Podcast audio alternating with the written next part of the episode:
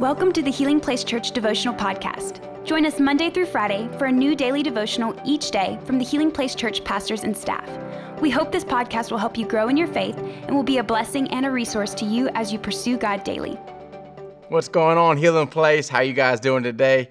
Glad you decided to join us today for this daily devotional. Man, I love this series that we're walking in. Famous last words looking at pictures of Jesus' life. And this week we're looking at pictures from the garden, the Garden of Gethsemane.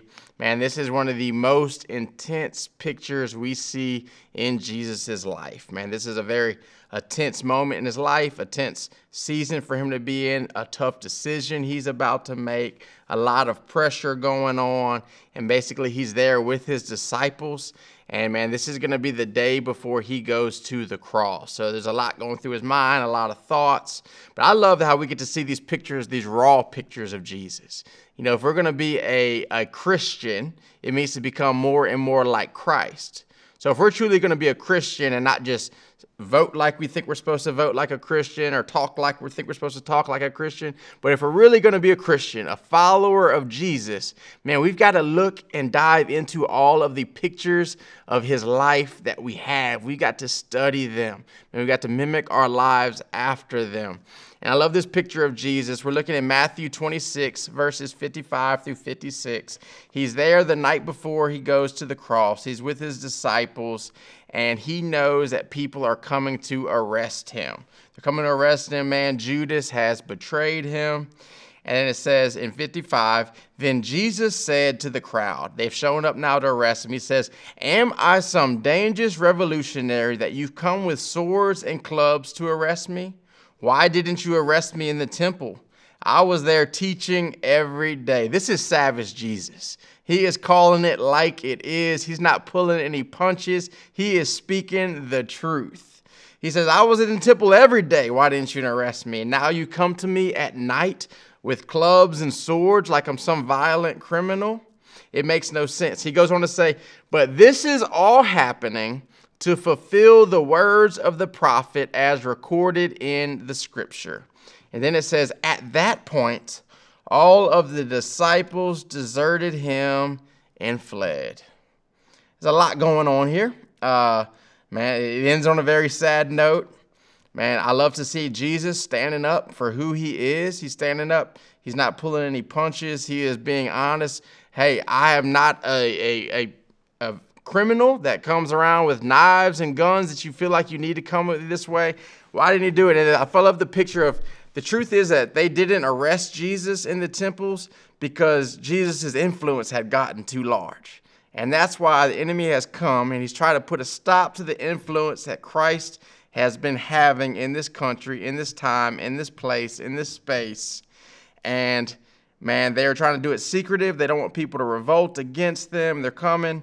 And he's like, man, you treat me like a violent criminal. The funny thing is, is later on, eh, we all know they'll go to release Barabbas, who was a violent criminal, in order to keep Jesus. But what Jesus is basically saying here is, man, I know that this is going to happen. He said it's happening because of the word of God. I love the sovereignty of the word of God that Jesus points to here.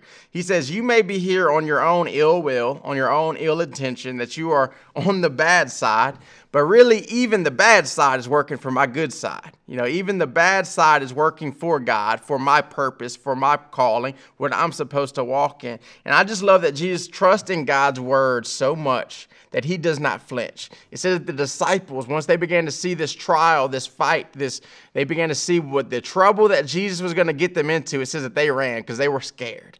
They weren't ready. But Jesus knew that he could stand on his Father's word.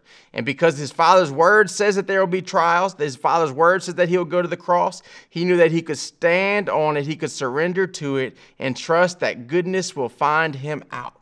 Just as believers of Christ, just believers of God's word, man, we've got to learn that God's word, just like it says, Jesus says that I knew you were going to come. I knew all this was going to happen because of God's word. Well, guess what? God's word to us as believers says that we will face trials, that we will face hard times, that we will be offended because of the gospel of Jesus Christ. And we should be prepared for it, we should be ready for it.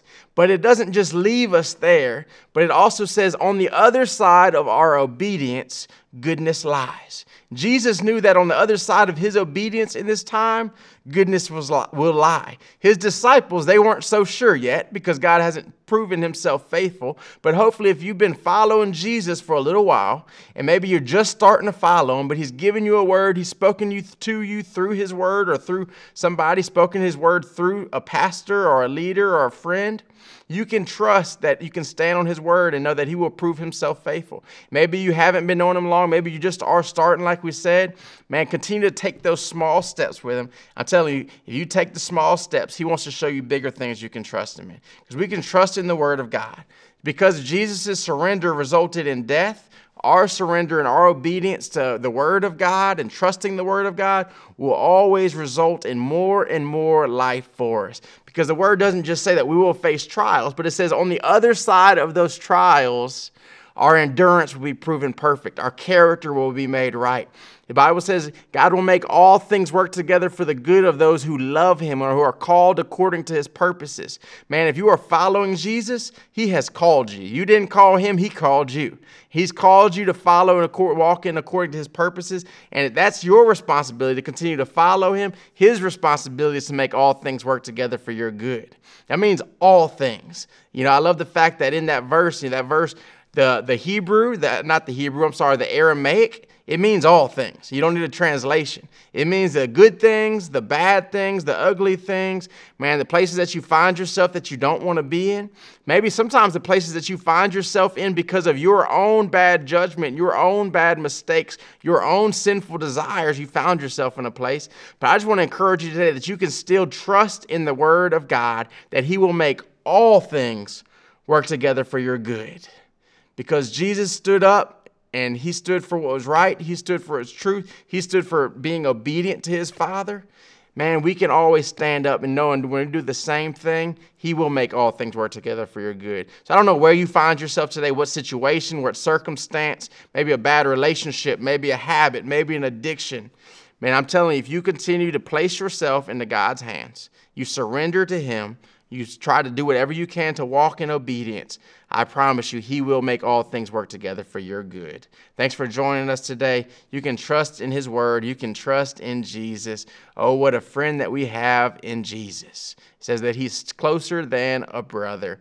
Hopefully, He is that for you. If not yet, He wants to be. Lean on Him, lean on God's Word like never before, and trust that it will always make all things work together for your good. Love you guys. See you guys tomorrow. Have a good day. Thank you for listening. Take a moment to subscribe so you don't miss any of the daily devotionals and be sure to share with your friends. For more information about HPC, visit healingplacechurch.org.